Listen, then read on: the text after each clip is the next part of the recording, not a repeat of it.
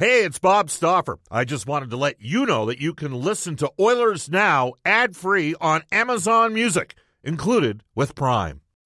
When you need mealtime inspiration, it's worth shopping Kroger, where you'll find over 30,000 mouthwatering choices that excite your inner foodie. And no matter what tasty choice you make, you'll enjoy our everyday low prices, plus extra ways to save, like digital coupons worth over $600 each week. You can also save up to $1 off per gallon at the pump with fuel points. More savings and more inspiring flavors make shopping Kroger worth it every time. Kroger, fresh for everyone. Fuel restrictions apply. Another day is here, and you're ready for it. What to wear? Check. Breakfast, lunch, and dinner? Check. Planning for what's next and how to save for it? That's where Bank of America can help. For your financial to-dos, Bank of America has experts ready to help get you closer to your goals. Get started at one of our local financial centers or 24/7 in our mobile banking app. Find a location near you at bankofamerica.com/talktous. What would you like the power to do? Mobile banking requires downloading the app and is only available for select devices. Message and data rates may apply. Bank of America N.A., member FDIC. Oilers Now with Bob Stauffer. Weekdays at noon on Oilers Radio, 630 CHED. We return to Oilers Now with Bob Stauffer. Brought to you by Digitex. Office supplies at huge savings? Yeah, Digitex does that. Digitex.ca on Oilers Radio, 630 CHED. 1:35 in the capital region. It's Brendan Escott in for Bob Stauffer today. The Oilers hitting the road for their first Eastern road trip in quite some time, well over a year. They will take on Detroit tomorrow night. 4 o'clock face-off show, 5:30 for your Friesen Brothers puck drop. That's the story with the big club. But let's get an update on the farm. As we do every Monday, we'll head down and check in with head coach of your Bakersfield Condors, Jay Woodcroft. Jay, you got Brendan here. How's it going today? I'm doing good, Brendan. Thank you for having me on today. Hey, always a pleasure. And you guys, a couple of games over the weekend, a 3-2 win over San Diego on Friday. Not the same story the next night, 6-3 loss to Ontario Saturday night. Just curious, let's get a breakdown here. You guys sit 4-4-1 after the weekend. What did you think of the team's performance in those two? I thought our team played hard in both games. Went into San Diego and we competed very, very hard. Really liked the effort from everybody up and down through the lineup. The next night, we, after a long travel, getting in late at night and playing a rested team who was sitting here waiting for us, I thought there was lots of good in our game.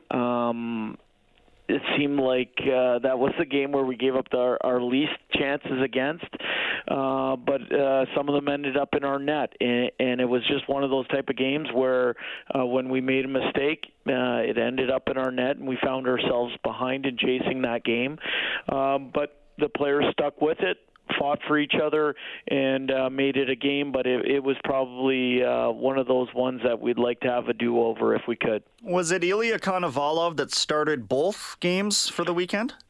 Yeah, it was, and I thought the Friday night contest against San Diego was probably Ilya's best game of the year for us. He made some saves. You know, we're a team that doesn't give up a ton of shots against or a ton of high danger scoring chances against, but when we do break down, which all teams do, we need our goalie to stand firm and stand tall in the nets there, and in San Diego, in a tough environment, he sure as heck gave us a good chance to win that game, and he's somebody who there was growth there from his previous start, and we were quite happy with that. Because of that, we decided to go back with Ilya the next night.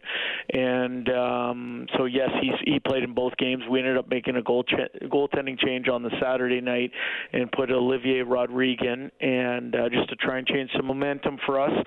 But, yes, Ilya played in both games this past weekend. And so you're splitting time between those two goaltenders as Stuart Skinner continues to apply his trade up here at Oilers practices? Yeah.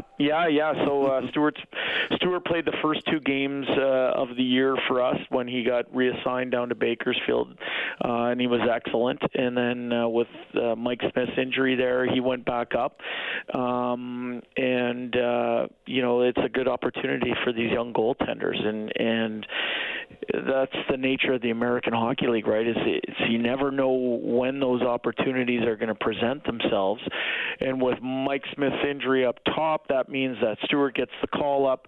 And what a great opportunity it is to be a young goaltender in our farm team here in Bakersfield. And for me, now it's coming down to, okay, who's going to seize that opportunity? Who's going to consistently give us that chance to win on a night-in, night-out basis?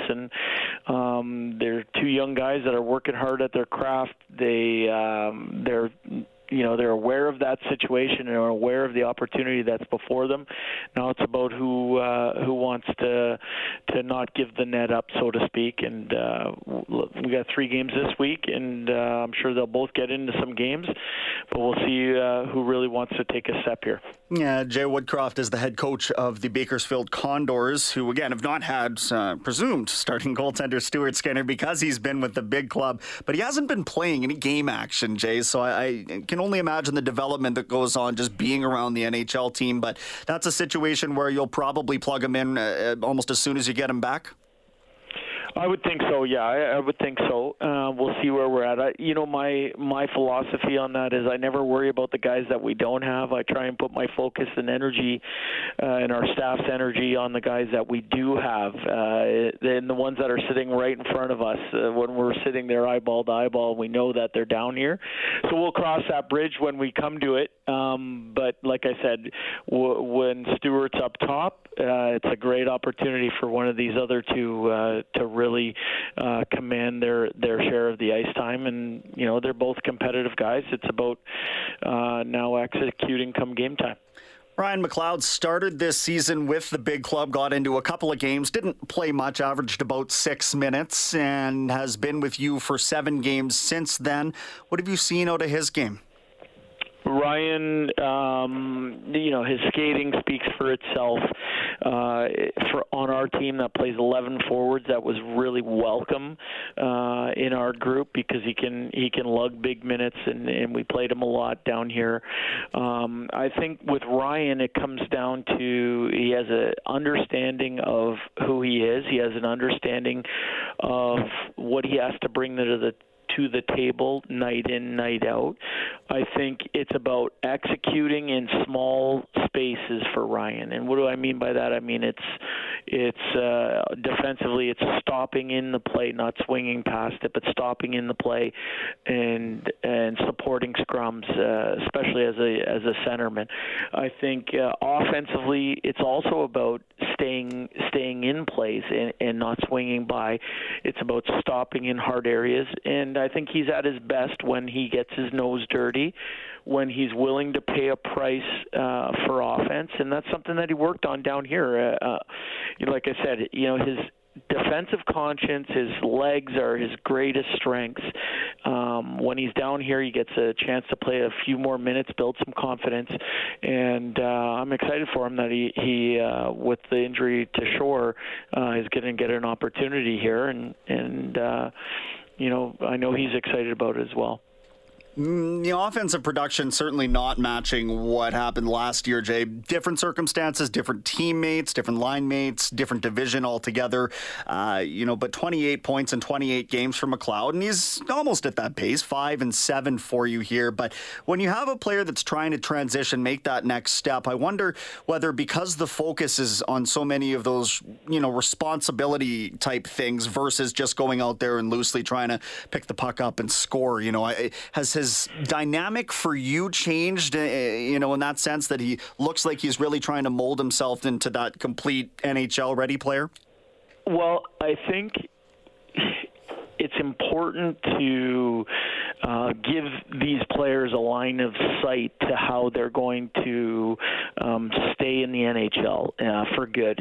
And for Ryan, when we talk to him about his game, we're asking him to do different things at this level than he might be getting asked to do at the highest level. And what do I mean by that? Well, if you look at the Oilers depth chart and what they have down the middle, he's not probably going to command the 23 minutes or 22 minutes or whatever he plays down here. That's just a fact, given the strength of the team at the NHL level. So it's about how do you make the minutes that you do get extremely productive. And it's not just about, being an even player. It's about having a positive impact on the game. It's about finding a niche on the penalty kill. It's about winning your share of the face-offs. It's about creating momentum for the team.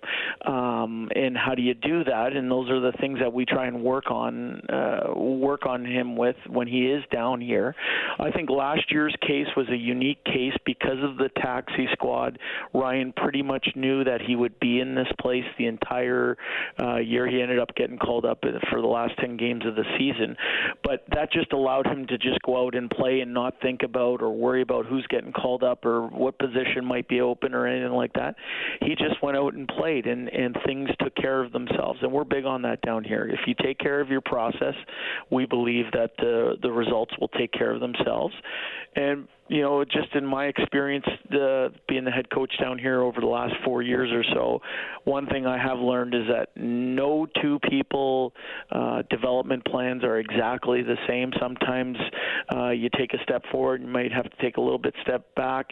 I don't think that Ryan probably would have envisioned coming back down to the American Hockey League to start this season, but it happened. We dealt with it.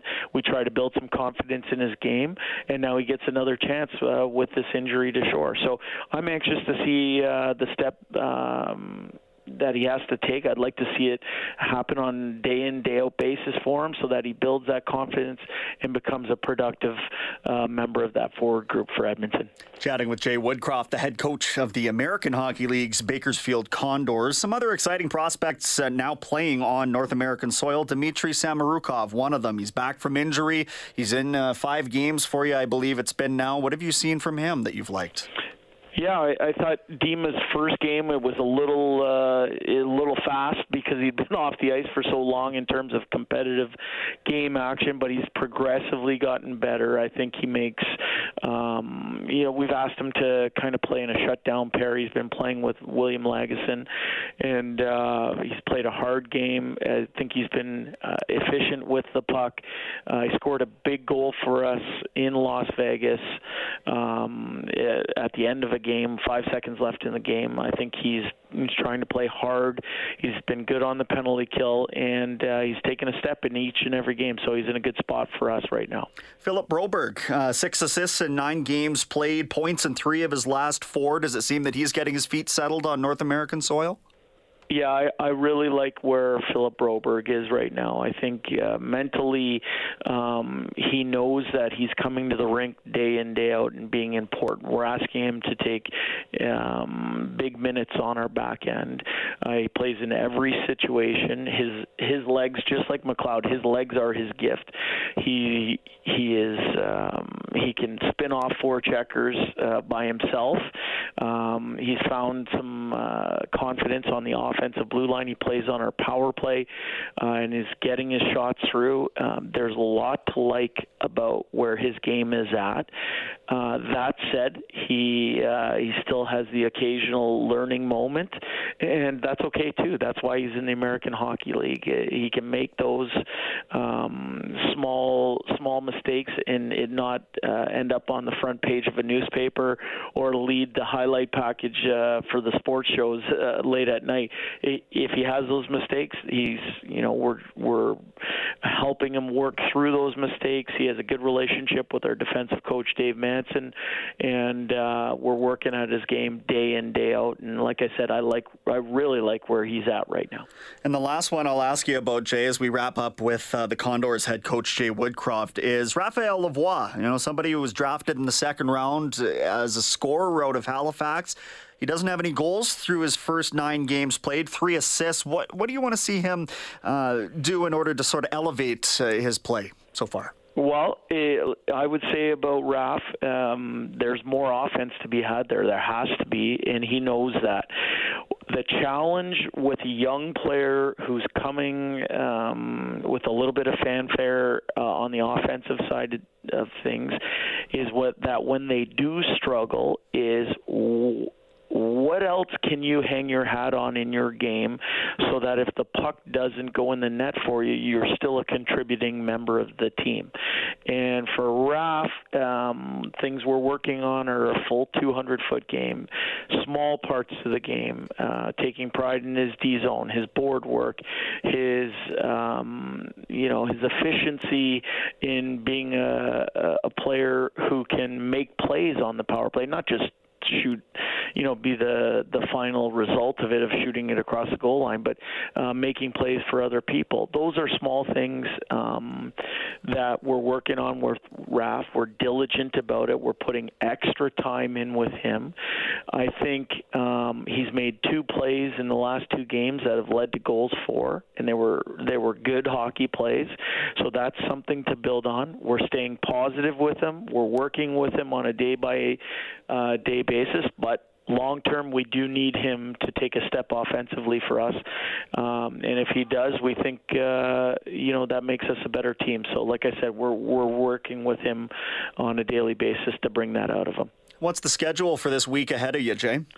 Yeah, this week we're playing three games. So we play on Wednesday night versus Stockton, who's one of the top teams in our division. We play them at home on Wednesday, and then we play a back-to-back with San Diego. We go to San Diego on Friday, and then play them at home on the Saturday. So we're going to get tested. They're two good hockey teams. We anticipate three closely contested games, and as always, we're looking to take a step on a day-by-day basis. So we're excited about the week. And as always, it's a pleasure to pick your brain, Jay. Thank you so much for the insight, and we'll chat again soon. Absolute pleasure. Have a great day. Thank you. That is Jay Woodcroft, head coach of the Bakersfield Condors, who again are 4-4-1 after weekend action. So trying to break out. What's the identity of that team this year? They don't have that line of Benson, Marody, and McLeod anymore. So a lot of the contributions have been coming from veterans, like Adam Cracknell, for example.